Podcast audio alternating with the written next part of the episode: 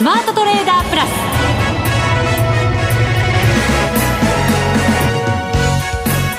全国のリスナーの皆さんこんにちは。内田まさです。この時間はザ・スマートトレーダープラスをお送りしていきます。この方をご紹介しましょう。国際テクニカルアナリスト福永博之さんです。こんにちは。よろしくお願いします。よろしくお願いします、はい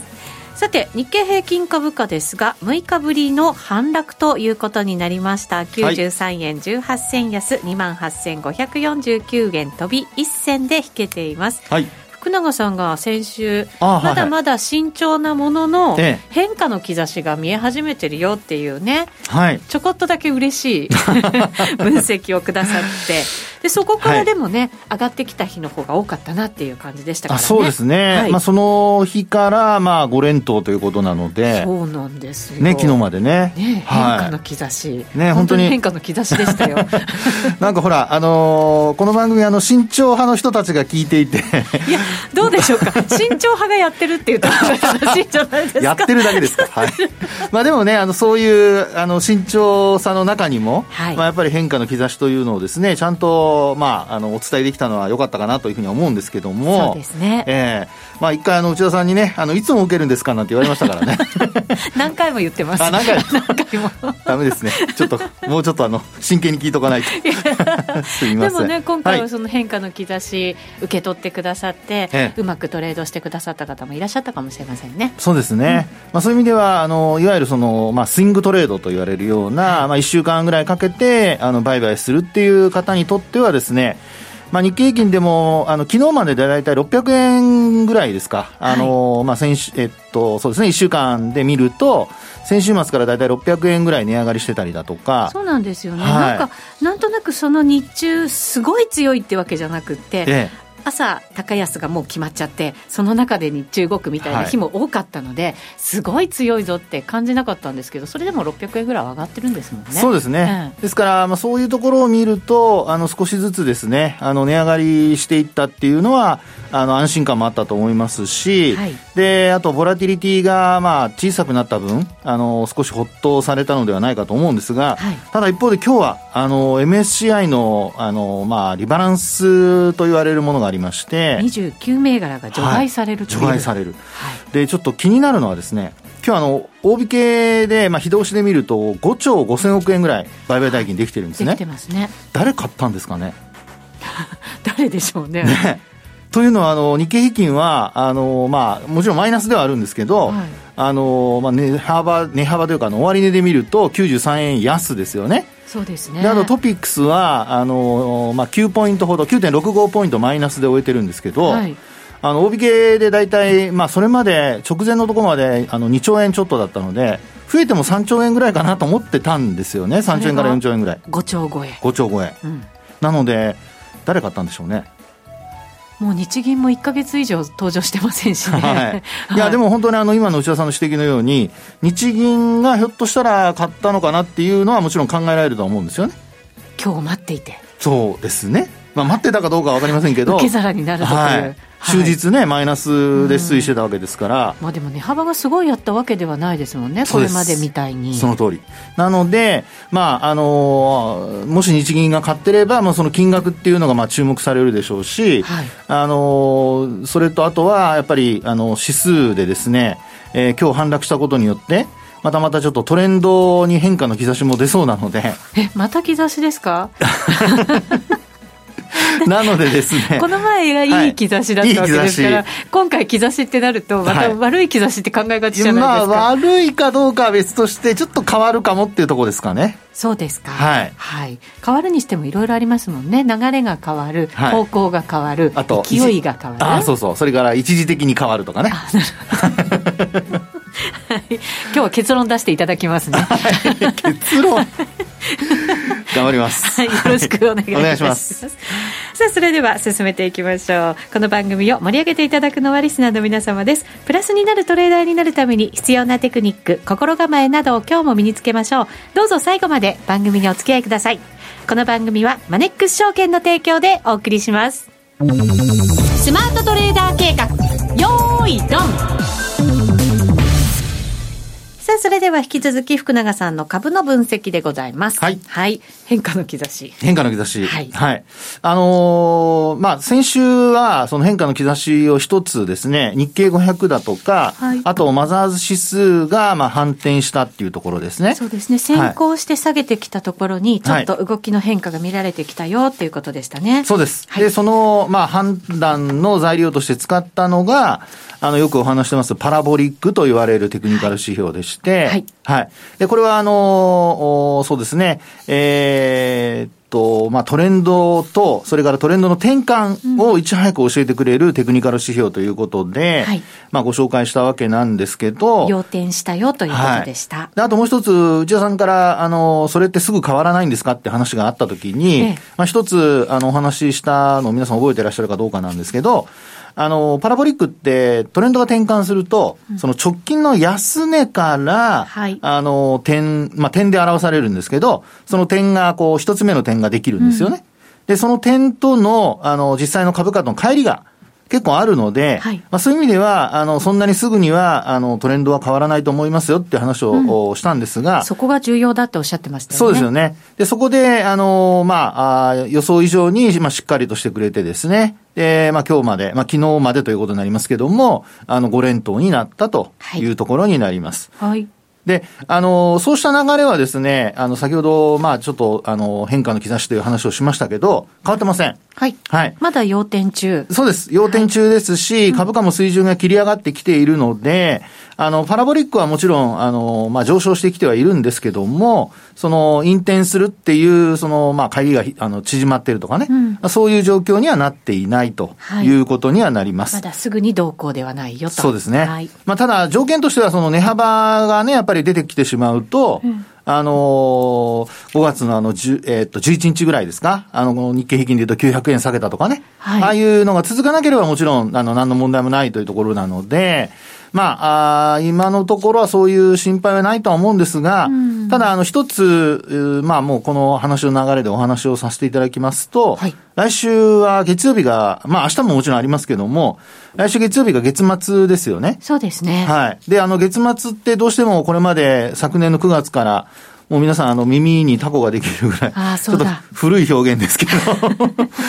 聞いてらっしゃる方多いと思いますが、はい。はい。ずっと月末値下がりしてるんですよね。そうなんですよ。だから、それ先行して前取り、前倒しして、はい。なんかもしかしたら売りが出てるんじゃないかな、なんて、ね、なんか考えちゃいましたけど。はい、そうですよね。ねとなると、まあ、あの、今回、それが続くかどうかわかりませんが、うん、まあ、もしですよ、これだけ続いてて、半年以上続いててですね、もう一回、えー、もし、まあ、あの、そういった現象が起こるとなると、はい、えー、株価の方は、まあ、値幅がもし出た場合ですけど、やっぱりあの、トレンド転換っていう可能性もなきにしもあらずなので、そこはちょっとやっぱり皆さん注意して、えー、見ておいていただいた方がいいかなというふうには思うんですよね。もう毎月恒例と思って流しちゃダメですか？うん、そうですね。あの、まあ、明日の水準にもよりますけども、まあ、基本的にはですね、ええー、まあ、今お話したような下落に対する、やっぱり意識というのは持っておいた方がいいと。で、それなぜかということなんですけど、あの、えー、これまで、あの、まあ、先週からお話してますように、日経平均以外と言いましょうか、まあトピックスもそうだったんですけど、はい、あの、陽転してなかったんですよね。えー、で、えー、トピックスに関しましては、今お話しているそのパラボリックがですね、これが、あの、昨日ですね、26日にようやく陽転いたしました。ああ、トピックス。はい。ようやくですね、本当に、ね、そうですね。ですから、えー、あのー、まあ、4つの指数で考えた場合に、うん、えー、マザーズ指数、日経500が、まあ、同じ日に陽転をして、はい、で、ようやく昨日26日にトピックスが、まあ、パラボリック陽転したと。要点した。はい。で、あと残るは日経平均だけなんですよ。これまだなんですか？そうなんです。ですからですね、あの、日経平均がどうしても最後まで今残ってるっていうことを見ますと、まあ、もちろんこれで、あの、明日以降、あの、株価が、あの、上昇してくれれば、まあ、特にあの、2万9000円台に乗せてくれると、はい、あの、パラボリック要点っていうことなんですよね。そうか。あとでも450円ぐらいはあるわけですね。そうですね。うん、まあ、ただ正確にはですね、28,890円。あ、はい。はい。ですから、28,900円台に乗せてくれれば、うん、まあ、一応、あの、トレンド的には転換したということで、まあ、後追いにはなりますけども、はい、先行指標を追っかける形で、ようやく要点が、まあ、完成するということですね。はい、ただ、あの、先ほども、あの、話のちょっと繰り返しになりますけど、5月11日に900円以上値下がりした翌営業日から、はい、まあ、あの、11日も含めてですけど、3日間で2000円以上値下がりしてるじゃないですか。ここ大きかったですね。はい。で、もしですよ、万が一こんな動きになってしまうと、あの、要点せずに、あの、そのままずるずると下に落ちちゃう可能性もあるので、はい、ちょっとやっぱり日経平均に関してはですね、これまでどうしてもあの先行指標として見られがちだったのが、これがあの、要点できてないっていうところはですね、えー、他の、まあ、指数にもちょっと、まあ、先行してもちろん他の指数は要点してるんですけど、日経平均だけが最後まで残ってるっていうのは珍しいので、これでも、日銀がその ETF をトピックス型にっていうふうに言ってから、やっぱりちょっと差があるじゃないですか、ずっとね、動きに。そうですね。はい。ええ。で、あの、それは、あの、もちろん、えー、今の内田さんの指摘のようにですね、えー、十分、あの、値動きの、あの、推移としては考えられるんですが、はい、もうそこをですね、あの、まあ、そうですね、うん、視界的にというか、あの、まあ、えー、目で見て、しっかりと教えてくれているのが、これがまた今度移動平均線と株価との関係なんですけど、はい、えー、そこで、まずトピックスの、あの、移動平均線なんかを皆さん、あの、ご覧いただけたらと思うんですが、まあ、基本的にはですね、あの、今日、値下がりしてということで、えー、1911.02ポイントで終えてるんですが、はいあの、25日移動平均線が下向きになってまして、うん、で、あの、25日線は一応上回ったままなんですよね。はい。ただ一方で5日線は1913.78ポイントっていうことなので、まあ、これを下回っているという、まあ、5日と25日の間に、あの、挟まれた形です。そうですね。はい。で、あの、ゴールデンクロスしてるんですけど、あの、下向きの、まあ、要は、あの、短期、中期、長期って言った場合に、冷やしで見ると、短期が5日で、うん、中期が25日で、長期が75日。はい。で、この25日の中期線、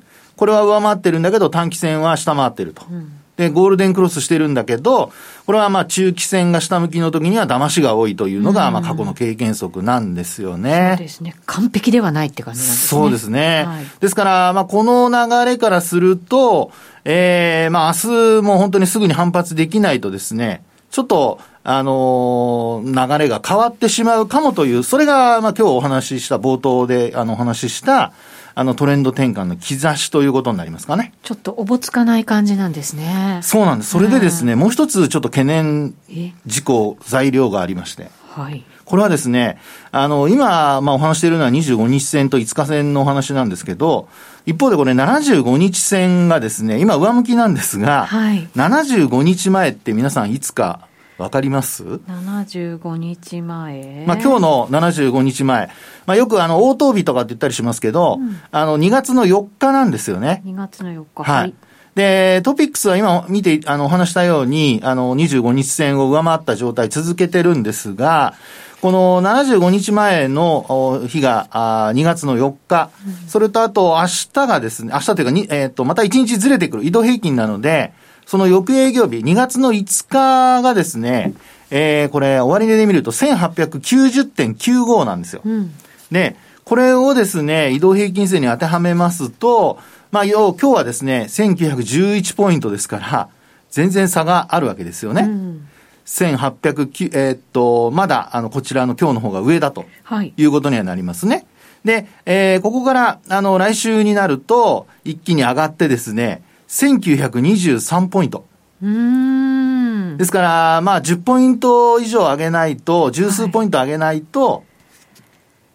なるほど。75日前の株価と、今日の株価が入れ替わって、当日の株価が入れ替わって、75日移動平均線が下向きになってしまう可能性が出てくる。そうですね。はい。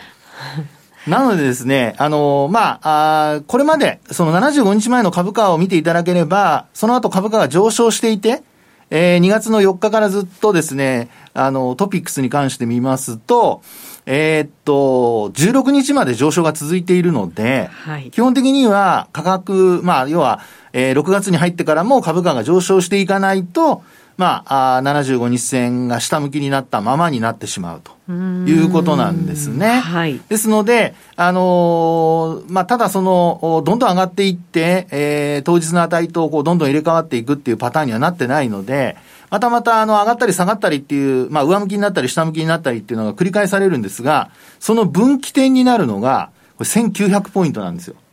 大体。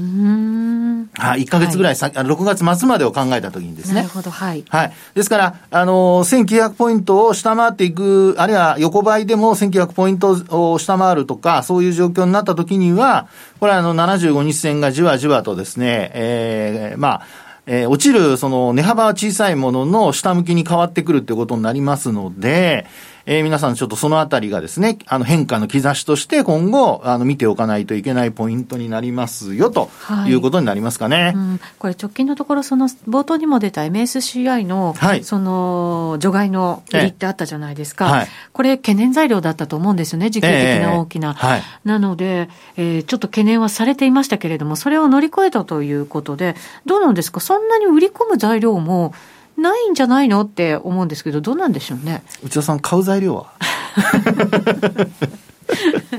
そうですね。買う材料がないとダメですよね。やっぱりあのね、こうポジティブに考えるのはいいんですけど、両方面で、両面で考えないといけないので、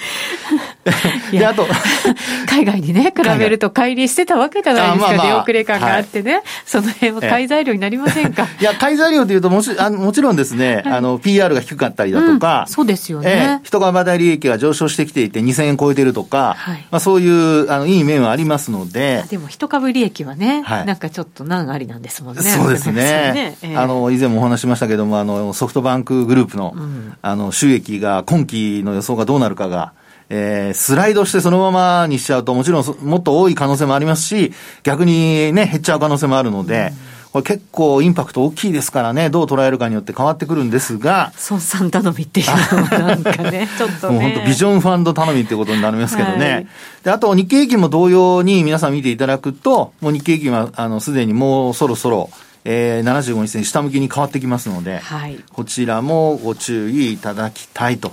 いうことで、いい材料、悪い材料、まあね、あの、もうすでに皆さんが知っているいい材料で新たにこう買いが出てくるかどうかっていうのが、そのファンダメンタルズの話で、まあ見直し買いのようなきっかけになるようなことが起こるかどうか。で一方で、あの、悪い材料としては、まあ、アメリカ株がどうなるかとか、ちょっと上値重いですかね、はい、アメリカ株もね。そうですよね。えー、で、あとは、あのー、他にもその金利の状況だとか、はい、まあ、その辺もやっぱりこう影響してくるかと思いますので。本当に幅広い金融マーケット見ていくとね、値段もなんだかちょっとこう頭打ちになってきた商品があったりとか、はい、ちょっとね、そうなんですよ。不安要素はありますよね。ねですから、あの、リスク回避の動きにならなければ、うん、まあ基本的には、まあ、もみ合いだとか横ばいというような状況かとは思うんですけど、はい、何かしらそのリスク回避の動きに、えー、つながるようなことが起きないとも限らないので、はい、まあ、特にあの、トレンドが、まあ、移動平均線なんか下向きになったところで、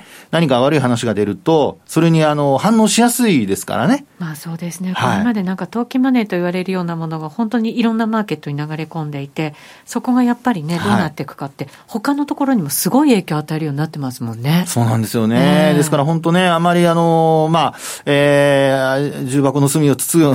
な ことばっかり言うと怒られますけど、ただ、えー、今お話したような、ちょっと変化の兆しが出てきているので、でできつつあるので、えー、注意はしていただきたいなと思います。そうすると、じゃあ先週はちょっと上方向に変化の兆しで、なんとなくいつもよりポジティブな福永さんでしたけど いつもポジティブですよ。それに比べると若干ネガティブ寄りになりました、はい、まあ、そうですね。本当にですから、あの、さっき言い直した時のほら、一時的一時的。一時的が結論ですか？一時的一時的にもしかしたらちょっと重くなるかもしれない。はい、そうです、そうです。一時的にね。一時的ね。はい。はい次の。すごいですが。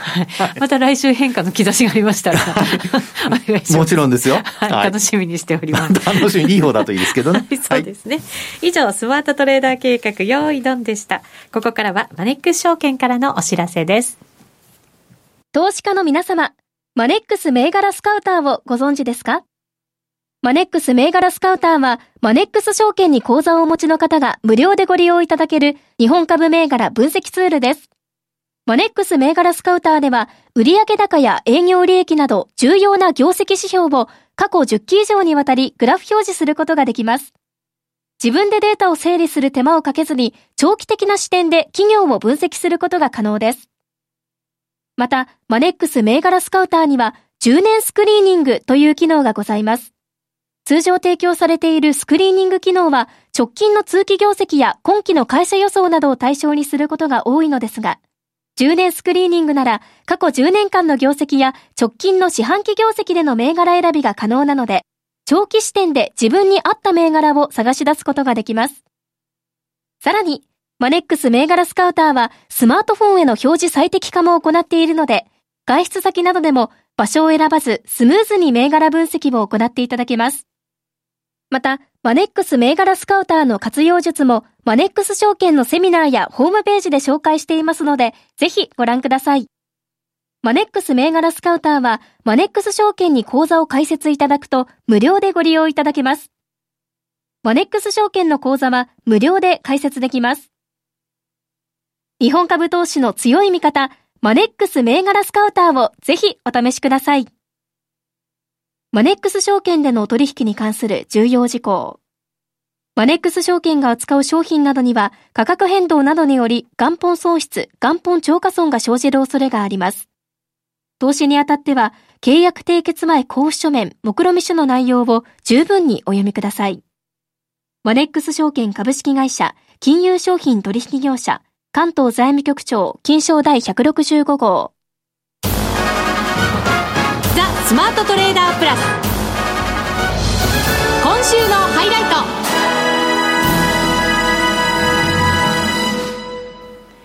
さあ、ここからは為替の分析です。現在ドル円109円飛び8銭から飛び9銭あたりとなっています。ドル円に関しては非常に値動きが小さくなってしまいましたが。はい。はい、まあ本当そうですね。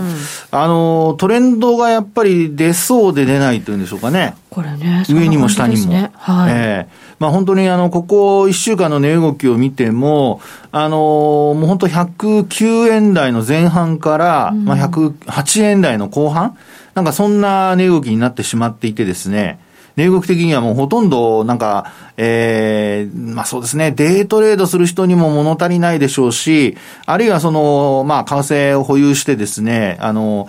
えー、スイングトレードやろうっていう人にもちょっと物足りない、えー、1円ちょっとしか動いてないっていう、そんな1週間になってるってとこですよね。そうですね。はい。結構なんかね、中心がずっとドルにあって、ドルが買われる、ドルが売られるっていうところが、ね、あの、為替取引の中心だったようにも思うんですけれど、このところその中心がよくわからなくなって、はい。なんか、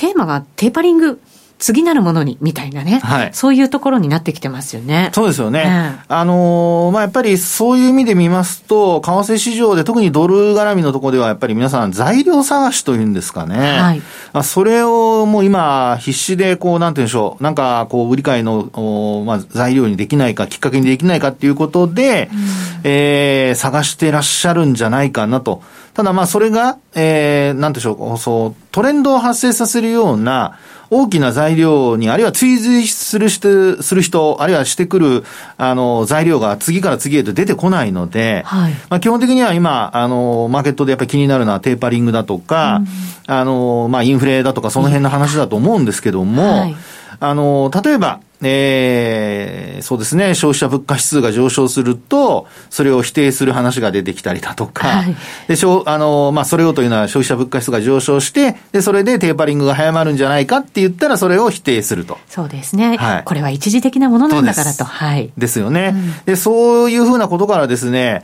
あの、まあ、値動きを、あの、まあ、いわゆるそのトレンドが出る前に、えー、トレンドが、まあ、殺されてしまうというんでしょうか、うん、あの、止められてしまうというですね、はい、そんな状況なんですよね。これはやりにくい。ねやりにくいですよね。うん、ですから、もう本当にちょっと動いたらすぐ利確をするとか、はい、あの、上にも下にもですね、まあそういう状況を、まあ、あの、そうですね、ドルを特に中心でトレードされている方は、えー、そういう、まあ、制限のかかったようなトレードされてると、させられてるって言った方がいいかもしれませんけどね。はい。はい。で、あのー、これからもですね、やっぱり下方向に、あのー、向かうかどうか、あるいは上方向に向かうかどうかっていうところが、すごくやっぱり皆さん、あの、気になってるところだと思うんですけど、はい。一つにはですよ、あの、これまで、えー、まあ、例えばテクニカル的にですね、ドル円が、まあ、例えば、まあ、ドルが売られた場合に、サポートになってる水準っていうのがありましてですね、はい、それを見ますと、あの、ヒゲがサポートに、まあ、ヒゲのところで押し返すっていうか、押し戻すパターンですね。うん、ドルが売られているパターンなので。はい、で、これがですね、あの、基準線あたりなんですよ。これ一目金語表で見ていただくとよくわかるんですけど、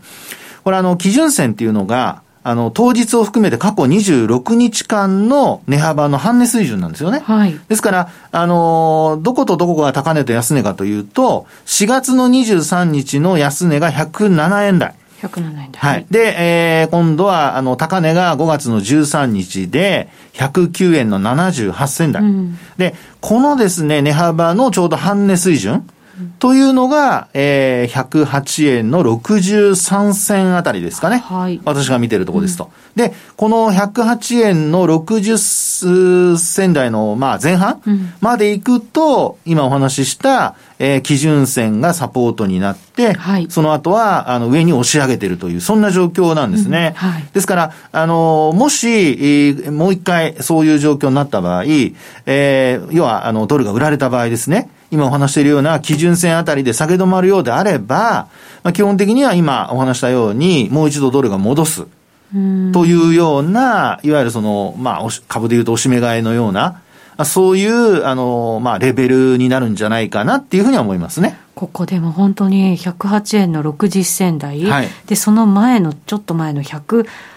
円の30銭台ぐらいですかね、はい、ここって何度もこう止まって、はいはい、押し戻され、ってやってるところじゃないですか、はい、でも試しに行くんですよね。そうですよね。いつか破れちゃいそうな感じがするんですけど。あのね、あの、まさに内田さんの今のあの心配通りでして、うん、これあの、実は、えー、っと、そうですね、今お話しした、えー、っと、値幅のところをですね、えー、ちょっとこう、高値安値という形で、あの、線を結んでみるとよくわかるんですけど、はい、あの、上値の抵抗線を3月の31日の110円の96銭あたりなんですけど、はい、まあ、そことさっきお話した5月の13日の高値と結んで、延長線でこう長く伸ばしてもらうと。